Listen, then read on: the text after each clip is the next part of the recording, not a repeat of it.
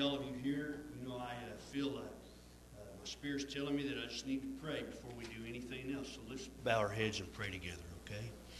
Lord Jesus, uh, at this moment we come to you as our Lord and King and Savior and friend. And Father, I pray that you uh, help to soften every heart that is in this room. I pray that you prepare us to hear your message today. I pray that you would uh, speak to us in now and the hours ahead, days ahead. Help us to slow down, Lord. Help us to find the meaning of Christmas in all of the hustle and bustle and anxiety and all of the things that we're experiencing right now. Lord, um, I pray your spirit come and just dwell upon us in this place right now. Help us to throw aside out of our mind all that we got to do in the days ahead.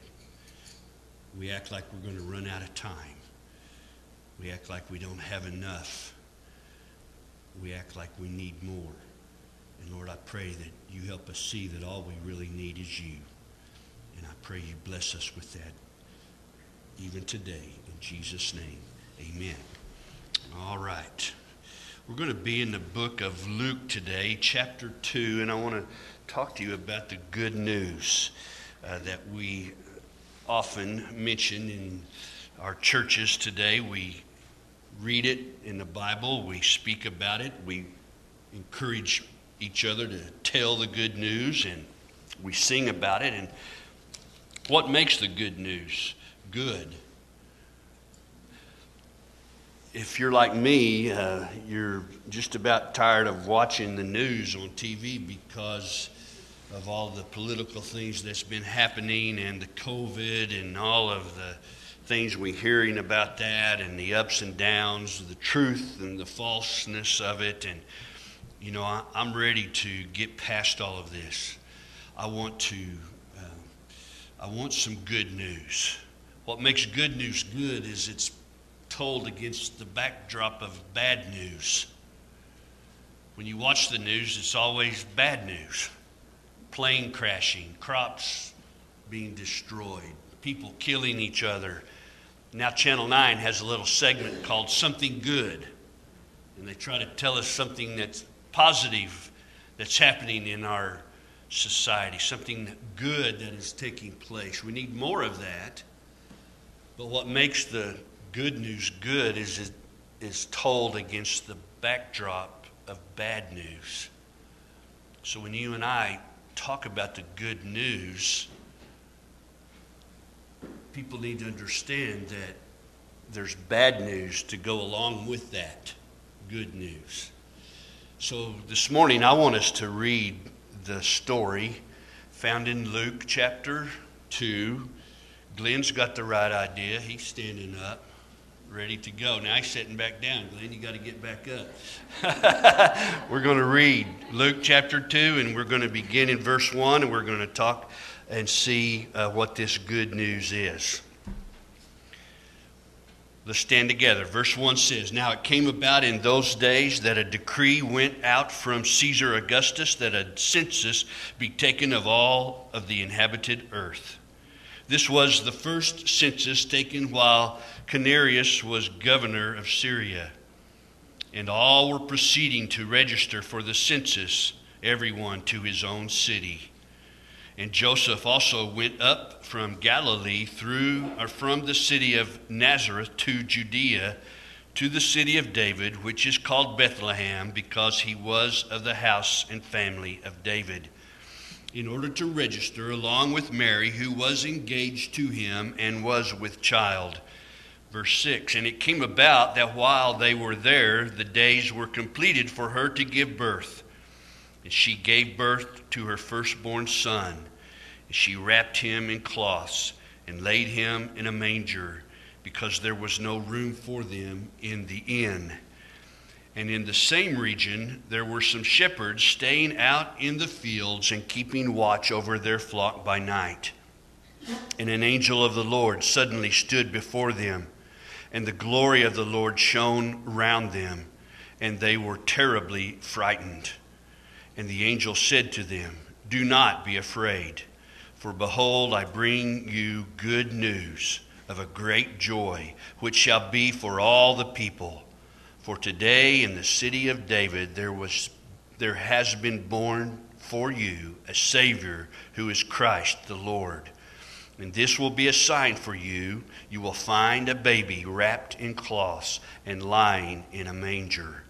And suddenly there appeared with the angel a multitude of the heavenly host, praising God and saying, Glory to God in the highest, and on earth peace among men with whom he is pleased. Let's stop there and pray again. Father, bless your word in our heart today. Help us to see the importance of this story. Help us to realize it. Let us fill it with the joy that these angels spoke of. Let us be full of that joy when we leave this place because of this story and what you have done in our own heart. And I pray you bless us now in Jesus' name. Amen. You may be seated. Thank you for standing. This is not only good news, this is the best news ever that God would send a Savior to us. You know, there's two things that I want to share with you that keep this story from being appreciated. Number one, it is the most popular story out of the Bible in the entire world. When people talk about the birth of Christ and Christmas, which is celebrated worldwide, this is the story they're talking about. And so it is the most popular and well known story from the Bible in the entire world. And that, in and of itself, makes it, even among Christians, less important because it is so popular. Because it doesn't really relate to the problems that I'm facing right now in my life. The story's a great story. It's warm, it's fuzzy, makes us feel good.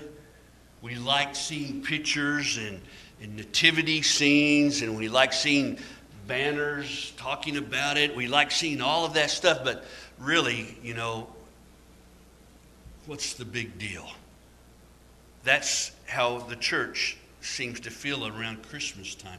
I know you don't want to feel like that, but what happens is we all get so tied up and got so many places to go and so many things to do and so many people to see that we forget the beauty of God's story of our Savior coming to the world.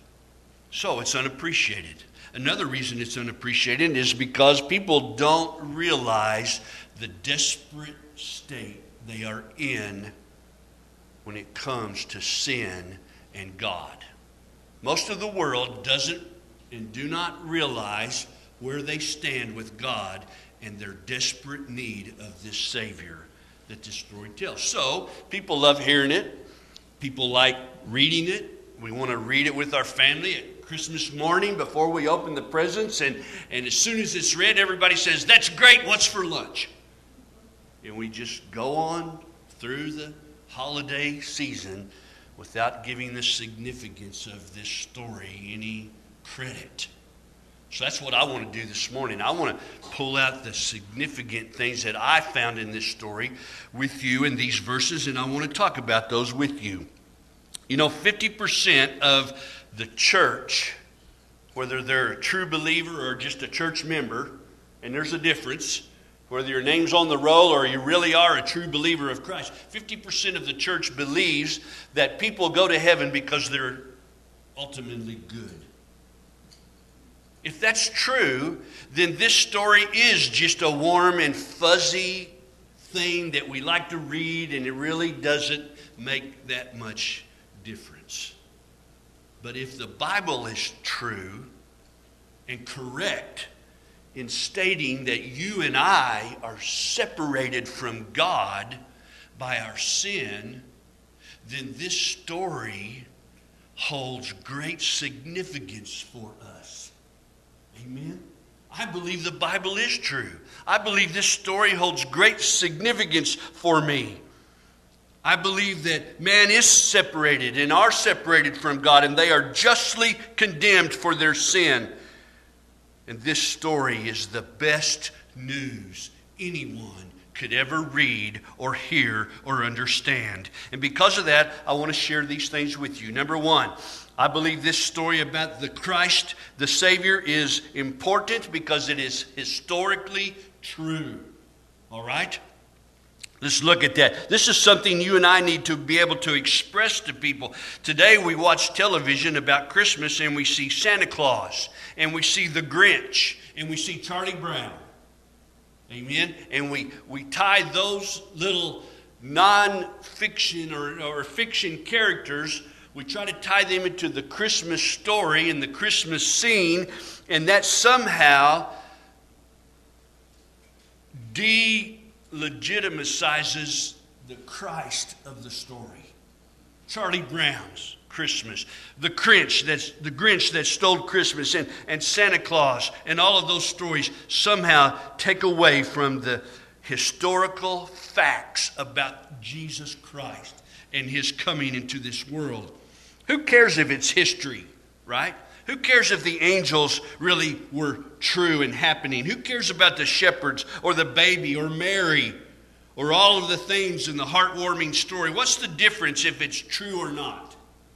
Well, it's something that you have to decide on. Every man has to decide if this is a true story or not. For most of the world, it's not a true story, it's a fable.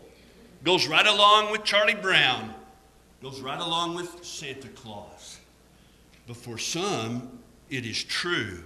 If it is true, then this story confronts every man who puts his foot on this earth.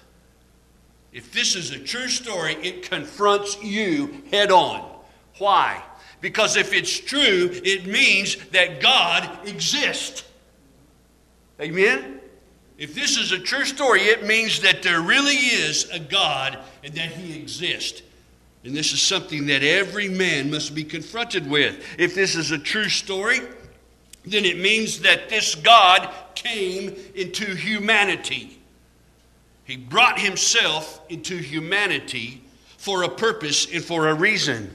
If this is a true story, then it is true that God sent a Savior into this world.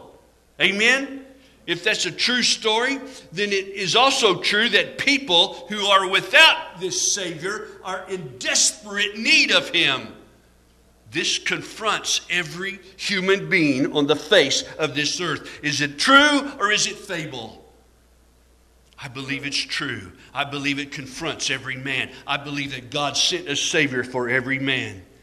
This true story, if it's true, means that salvation is not based upon my feelings or my ideas. It is based upon Jesus Christ and a relationship with Him, this Savior. If this is a true story, you believe it because it's true. Amen. I believe it because it's true, even when it brings persecution into my life. When people mock me or laugh or talk about or ridicule me for my belief in Jesus Christ, I still hold to the fact that He's real and He's true and He came into the world this way. Right? So I believe it's important that we see this as a historical event that was true in history. Number two, I see the importance of this story being true or about the Christ. It is based upon who he is. Look in verse 11. It says, And the angel said, For today in the city of David there has been born for you a Savior who is Christ the Lord. He's called three different things right there in that one verse. Let's talk about those. Actually, four different things. Number one, born for you. Okay? He was fully man. Think about this. He was born into a family that was going to pay their taxes. How much more human can you get than that? He was born into a family going to pay their taxes. And I can hear his dad grumbling all the way from Nazareth to Bethlehem to register, and he's complaining about it the whole time paying taxes to these sorry Romans, people that we don't even like and don't even want, and we've got to go pay taxes to them. Can't you hear it? Don't you grumble when you're going to the tax man to pay the IRS? We all do that. I can sure that Joseph was doing it as well. This shows the humanity of the story. Jesus born into a family, born from a woman into a family of humans. He was fully man. He had to be fully man, in otherwise he could not have bear or bore the weight of our sin upon him. God could not ask someone not human to be the sacrifice for humans. It had to be a human, it had to be a man. It had to be this Jesus, fully man as he was. When the angel or the shepherd showed up to see him, I'll, guarantee you he did not have a halo on his head. I'll guarantee you the songs we sing say, Baby Jesus didn't cry. I'll guarantee you he was crying.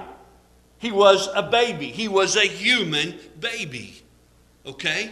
I would like to elevate him and think that he was, he was different than any other baby, and he was because God was in him, but he was still a man.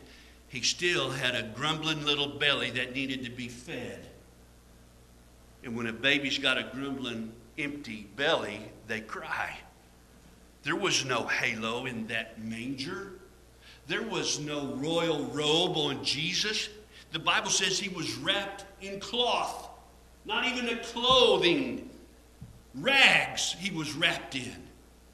Placed into a feeding trough, not a bed, not a nice pillow under his head, not nice sheets, silken or satin sheets. He was in a manger, a feeding trough, laying there. He was fully man, okay? This is important that you and I understand this. The good news of this story is based upon the person of Christ. He was a man for you and for me. He also was fully God. Look what it says in verse 11. For today in the city of David has been born for you a Savior who is Christ the Lord. Now, look in verse 9. And the angel of the Lord suddenly stood before them, and the glory of the Lord shone round about them. We go to verse 23, which we didn't read, but it talks about the law of the Lord. So Luke's writing this, and he uses the Lord, who is the Lord in the Bible. God. In the Old Testament, it's certainly God the Father. In the New Testament, the Lord is representative of God, Jesus Christ. So is there a different word that he used in verse 11? Savior, Christ, the Lord? No. Same word.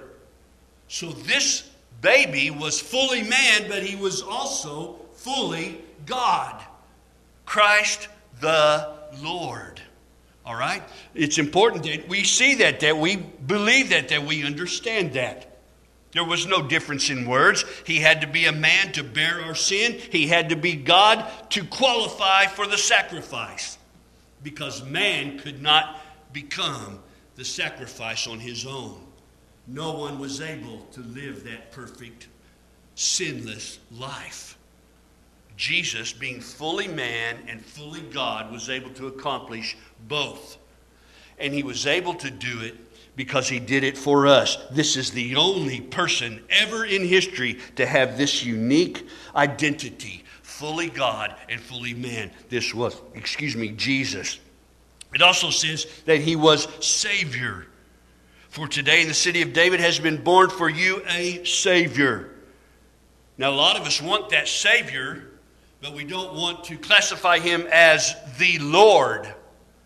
But the Bible describes Jesus as Savior and Lord.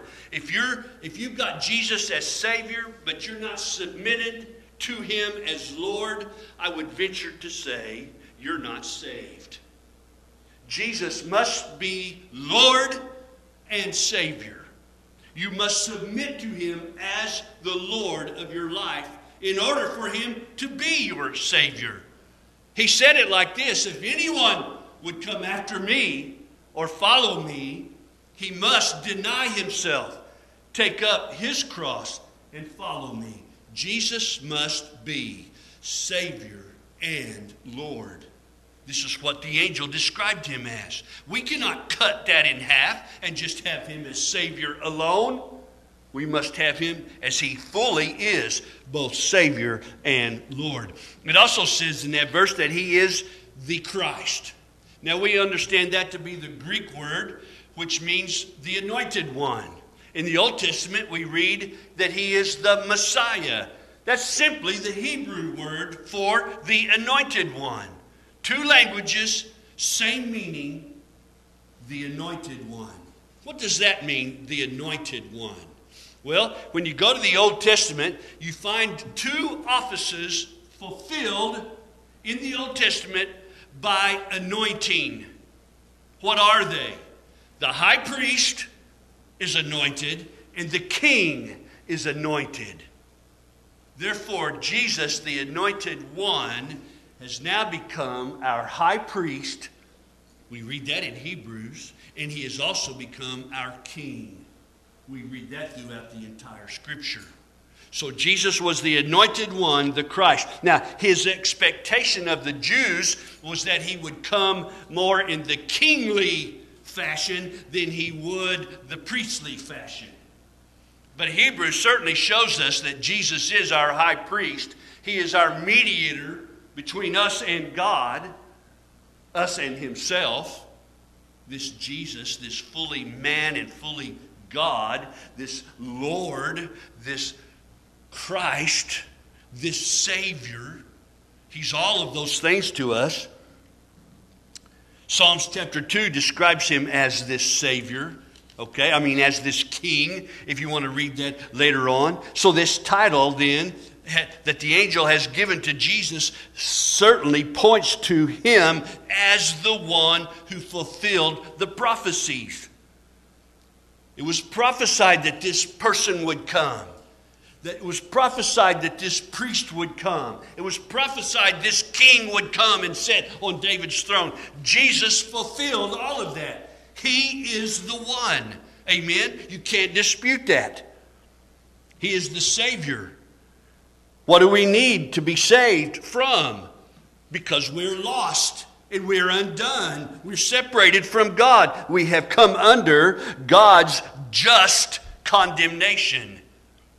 Notice I added the word just there. I want you to make sure when you talk to people about that, that they're just not condemned because that's the way God sees it. They are justly condemned because God has made it that way. You and I are not unfairly treated by God in His judgment of us in his punishment of us, in his discipline of us. We are justly deserving of those.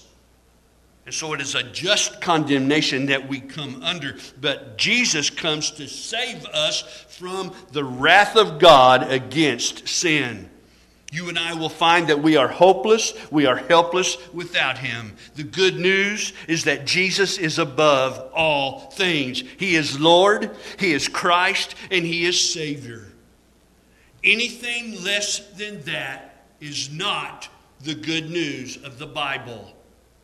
When you look at a Jehovah's Witness, and they try to tell you that they believe in this man Jesus, but that he was not God's son, they are cutting out this section of Scripture to say that he is the Christ, the Savior, the Lord. Okay? When you look at the Mormon church, they're cutting out this scripture and placing a different title upon Jesus by calling him different things than this scripture calls him. When you look at all the other religions of the world, in Islam, they cut out this to say that Jesus was a good prophet, a good man, a good teacher. But he is not the Christ, the Savior, the Lord. Anything less than those three fully defined is not the good news. Amen? It is horrible news for a man to believe those things and then face death and eternal separation from God when he perishes because he did not understand the scriptures and the truth behind the scripture story. Number three, the good news about Christ the Savior is that He is for all people. Look in verse 10. And as the angel said to them, Do not be afraid, for behold, I bring you good news of a great joy, which shall be for all people. Look in verse 8 quickly there. It says, And in the same region there were some shepherds staying out in the fields and keeping watch over their flock by night. Now, that very easily could have said something like this In that same region, there were some Pharisees and some Sadducees keeping watch over their scrolls and their rituals by night.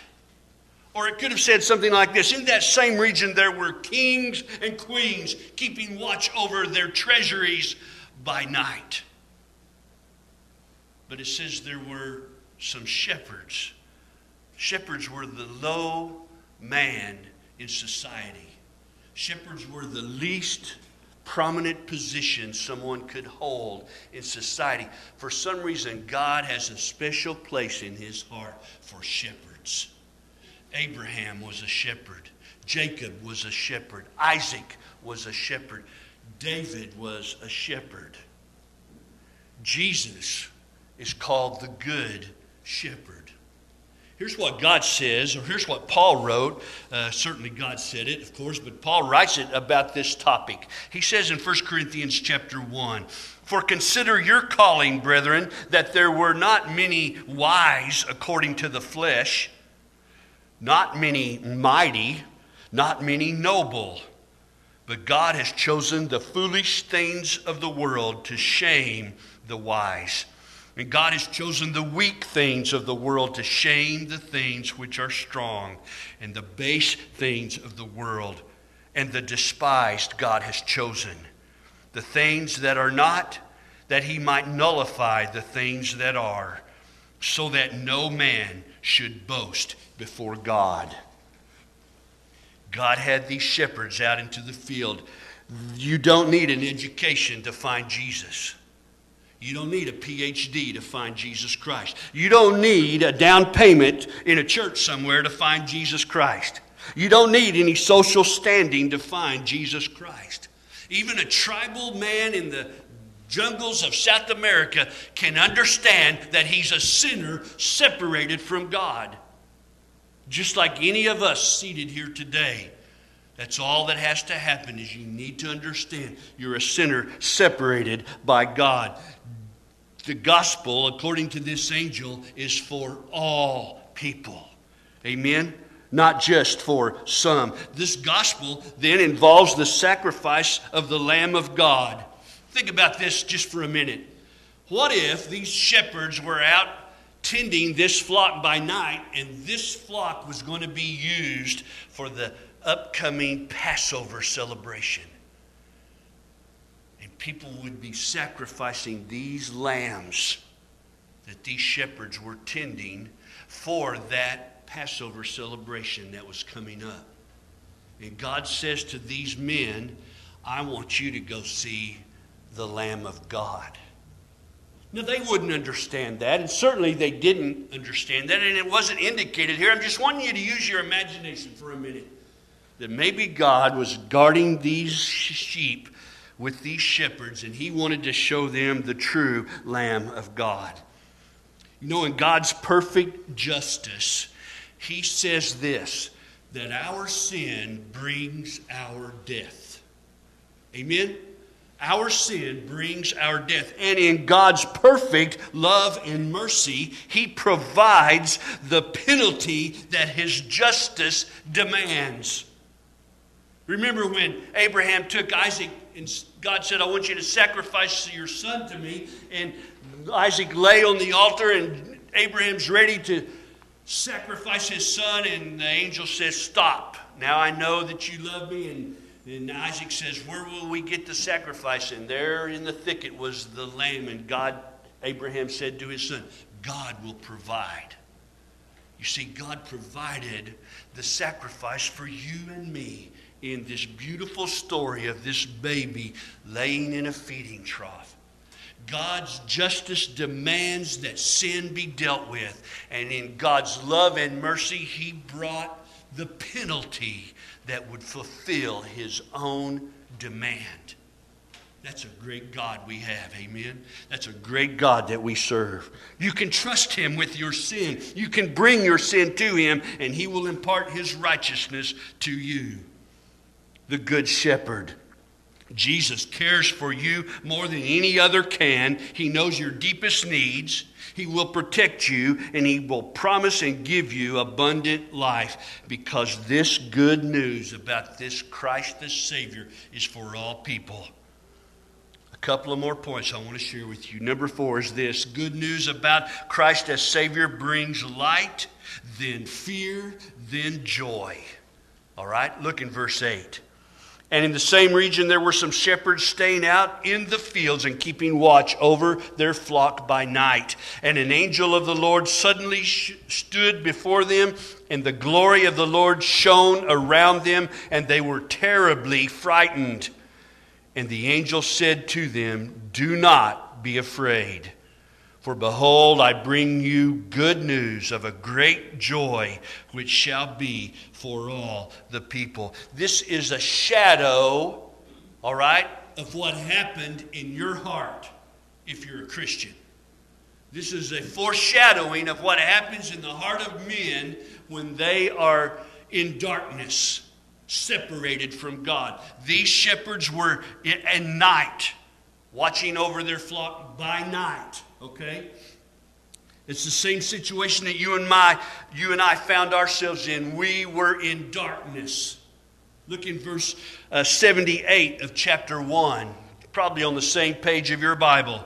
But it says this because of the tender mercy of our God, with which the sunrise from on high shall visit us to shine upon those who sit in darkness and the shadow of death to guide our feet into the way of peace. The good news about the Christ the Savior is that it first brings us light. Okay? It says in Isaiah chapter 9, verse 2 the people who walk in darkness will see a great light. Those who live in a dark land, the light will shine on them. You see, that light shined on you and me through the Holy Spirit, bringing the light of the gospel into our life, opening our eyes to the truth of God, opening our eyes to salvation and the spirit world and all the things that come with the Holy Spirit, convicting us and convicting us of sin, righteousness, and judgment. The Holy Spirit did that. That's the light that shined upon us.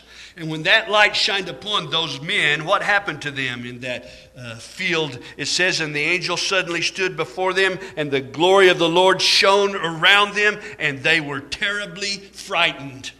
I'll never forget when I realized my sin and what it was doing to me and what it had done to me and what it would continue to do to me if I did not accept God's gracious gift. At first, the light shined on me, revealing my sin. And I was afraid. I was in fear. But immediately, just like in the story, the angel says, Do not be afraid. Immediately, God dealt with me about my sin. And then the joy of realizing that my sin was forgiven flowed over me. You see that? We're in darkness. The light shines upon us. It brings fear to us because of the outcome of our sin, but immediately God deals with our sin and the joy of being saved and our sin being forgiven overflows us. What a beautiful picture that is. Amen? Do you see that there with me? It's important that we do see that. Isaiah said it like this because of the light shining on him in chapter 6, verse 5 of his book. Then I said, Woe is me, for I am ruined because I am a man of unclean lips and I live among a people of unclean lips, for my eyes have seen the King, the Lord of hosts. And immediately God dealt with Isaiah and his sin, and God will deal with yours if you will bring it to him. I think uh, John Newton had it figured out when he wrote that song, right? Amazing grace.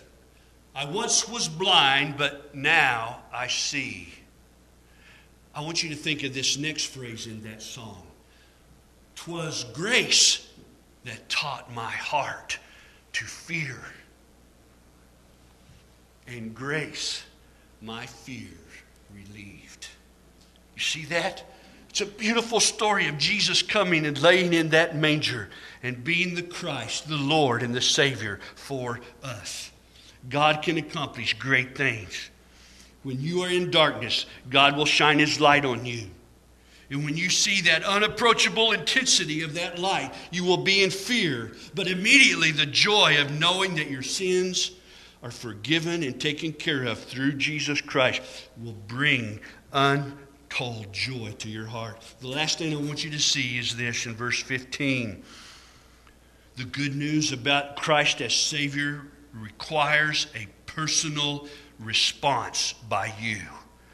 Verse 15. And it came about when the angels had gone away from them into heaven that the shepherds began saying to one another, Let us form a committee. Let us send a delegation. Let us pray about this. Does anybody's Bible say that? No? Okay. It's just making sure you were listening. And it came about when the angels had gone away into heaven that the shepherds began saying to one another, Let us go straight to Bethlehem then and see this thing that has happened, which the Lord has made known to us. You know, they did not do those things. They did not say, hey, this is something we've always believed. We don't read it here in verse 15, but they responded by faith. Okay? We don't read that they responded by faith, but they did respond by faith. They said, Let us go and see for ourselves this thing which we've seen and heard, which the Lord has made known to us. That's a response of faith. That's a response that you must have when you look at the Christ child. When you understand your sin, when you understand He is Savior, Christ, and Lord, you must respond to that by faith. You can't send mommy or daddy or your brother or your boyfriend or your girlfriend. You, you alone, have to deal with it. Remember, I told you at the beginning that if this story is true, that it confronts every man in this world. And right here, it confronts you today. Do you have Jesus? Is he your Lord, Christ, and Savior? How do you know that? You know it. You might have him as Savior, but he's not your Lord. I told you what that means. You've got to have him as both. Today, let him confront you. Today, come to him. Let his, let his righteousness envelop you and let your sin be forgiven. But you must respond to it by faith. I want you to look at something else that these men did. When they came to the uh, manger, to the, what am I trying to say? Not the manger where he's laying, but where they kept him. Stable, thank you. To the stable. And they heard the angel say, Today has been born to you in the city of David a Savior who is Christ the Lord. Don't you imagine they would have thought they would have found something different than they found? Don't you imagine they would have expected him to be dressed like I described earlier, crown on his head, purple, royalty, right? Things like that. But they didn't. They just found a little red faced baby boy wrapped up in some rags, laying in some hay in a feed trough. And mom and dad there. Mom and Joseph, anyway. I would expect that some people, when they come to Christ, they expect him to be different than he is. They expect him to be a, fixer of things. They expect him to be a, a, a genie in a lamp. They expect him to be something, but he is what he is, my friend. And when you come to him, you must change your expectations because he is God in the flesh and came to save you. Think about that. Okay? Think about that with me. He's different than some people expect. And people need to change their expectations of Jesus and accept him for who he is and what he is. He is above all things. He is the creator God. He's the savior of the world.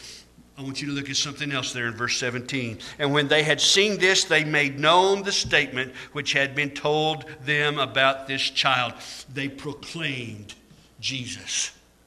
What was the statement they made known? It was the angel who told them, Do not be afraid, for I bring you good news of great joy, which shall be for all the people. For today in the city of David there has been born for you a Savior who is Christ the Lord. And what did they do? They responded in faith by proclaiming that statement to everyone and made it known. Amen. What a beautiful picture of sharing testimony of you and I sharing testimony about this event, about this person, about this good news, about the best news ever. One more thing about those men and their response to this story. Look in verse 20.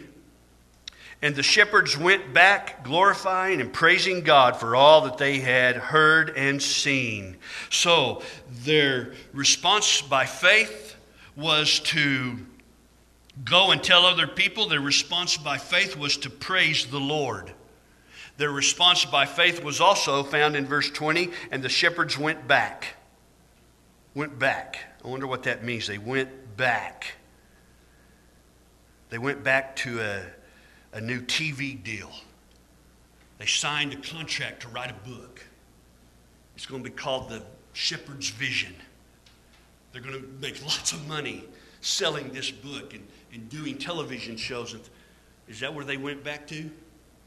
Where did they go? They went back. Where? They went back to their flock. They went back to work. They went back to their job. They went back to their school. They went back to their family. They just went back. They didn't get any great promotions or no, we don't even know their names, do we? We talked about that last week. We don't need to know the names. We would elevate these shepherds, we would make them the great shepherds, right? There's only one good shepherd, but they went back to their normal, everyday routine of life. I, I, got a friend that I met. Uh, he's a roofer, and he has the most special spirit about him. And he told me he's been doing this roofing for many years, but he said, You know what, Clay? He said, God didn't make me a, a roofer. He said, Roofing is my avenue to people. Every house that I put a roof on, I get to share Jesus Christ with that family. That's why I'm a roofer. I'm not a roofer to make money. I'm not a roofer to put on roofs. God gave me that place and position so that I would have an avenue into society to tell people about Jesus. Why are you at work? What do you do at your job? Why are you where you are? Why are you doing what you do? It's because you should be telling G- uh, people uh, about Jesus Christ. Okay? I want to I want to do one more thing. I heard a story and I want to tell it to you like I heard it. Isn't it good to always uh, go back in our childhood days and and um, remember things from the past, uh, especially about people that dealt with us about God and things or told us about the Lord. You know, I remember people in my life like that, and unfortunately, I, I, I put those out of my mind until I was 34 years old. This guy I just told you about, this river guy, he got saved when he was eight years old and he has been walking with the Lord ever since. I said, Man, I'm jealous of you. of all the years I wasted on me, I could have been walking with Jesus all those years like you. But anyway, this, my past, is about an uncle that I had named James.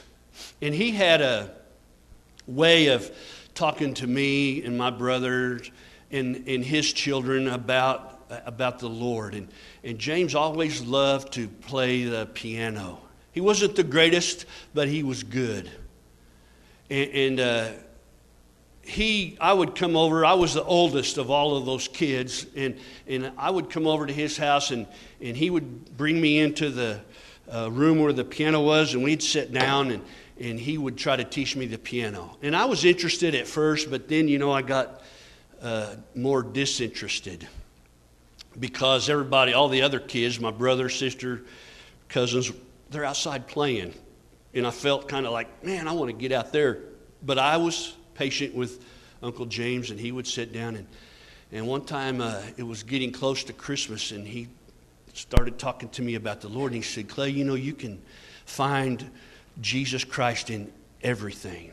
And I said, Well, okay, Uncle James. He said, You can even find Jesus in the piano. And I said, Huh? He said, Yeah, you can find Christ in the piano. I said, Well, how, how do you do that? And he said, Well, sit down there. And uh, he said, I, I, want you to play me the, the eight note scale. And I said, Okay, I, I can do that, Uncle James, I can do that. He said, Okay, there's the good news.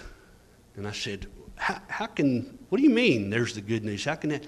He said, Well, you played it, but, but you played it backwards. Uh, uh, he said, I want you to play it the other way. I said, Okay. He said, Okay. Now, the first way that you played it is the way I want you to play it. I said, Okay. He said, Did you hear the good news? And I said, No. And by this time, my mind's outside. I'm not interested in this. And he says, Well, you played it correctly, but you've got to play it with some pauses on some of the notes one, two, four, six, and seven. And by then, I'm like, Uncle James, can I go outside and play? He said, Yes. Up I go. Out I go to play the next Christmas, my Uncle James dies on Christmas Eve. So we're all kind of bittersweet celebration. Uncle James is loved by everybody, but Christmas is coming. You understand the feelings. I go over there to his piano and I sit down and I put my head on my arm like this and I'm sitting there and I remember uh, the last things he taught me about finding the good news in the eight note scale right? And then I said, I remember him saying to play it backwards.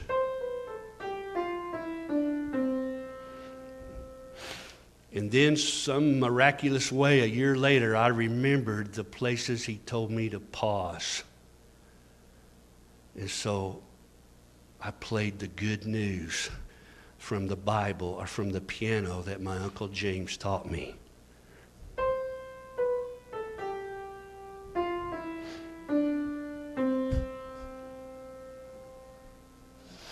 Why don't you sing it with me, okay? Joy to the world, the Lord is come. Let earth receive her King. Let every heart prepare him room, and heaven and nature sing, and heaven and nature sing, and heaven and heaven and nature sing. Let's pray. Lord, thank you for my Uncle James and teaching me to find uh, Jesus in everything, even in an eight note scale. And Lord, I pray today that as we close our Bibles and we think about that Christmas story, that we find the truth in it, that we find Jesus as Christ, Lord and Savior, that we know it's for all people that we know that you've given us a good shepherd And Lord, that we respond by faith in a proper way to that story. First receiving you, and then telling about you, and then praising you, and then finding you in everything. Help us to go back to ourselves and to our own life and to our work at school, wherever we are, and be faithful to you in these coming days. Help us to put aside the materialism and the busyness of Christmas and let us reflect on the Christ who came and gave up his kingly throne in heaven to die on a cross for me. I could never repay him, and I know he doesn't ask me to. But he does ask me to share him with all that I meet. And I pray I would in all the days ahead. In Jesus' name. Let's stand.